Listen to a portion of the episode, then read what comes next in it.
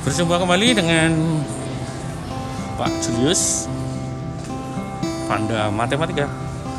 Hari ini kita akan membahas tentang aritmatika sosial.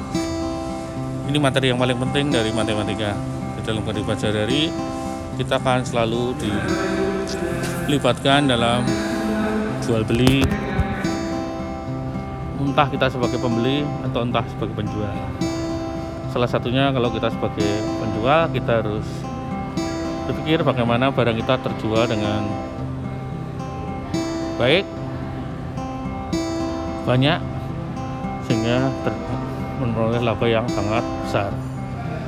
Dengan catatan bahwa barang yang kita jual sesuai dengan produk yang ada pada kita terutama mutu harus terjamin. Lalu sebagai pembeli kita harus bijaksana membeli sesuai kebutuhan dan kita bisa berhitung berapa harga yang harus dibayarkan saat kita di kasir apakah kita akan dengan cash atau secara kredit? Kita harus berhati-hati supaya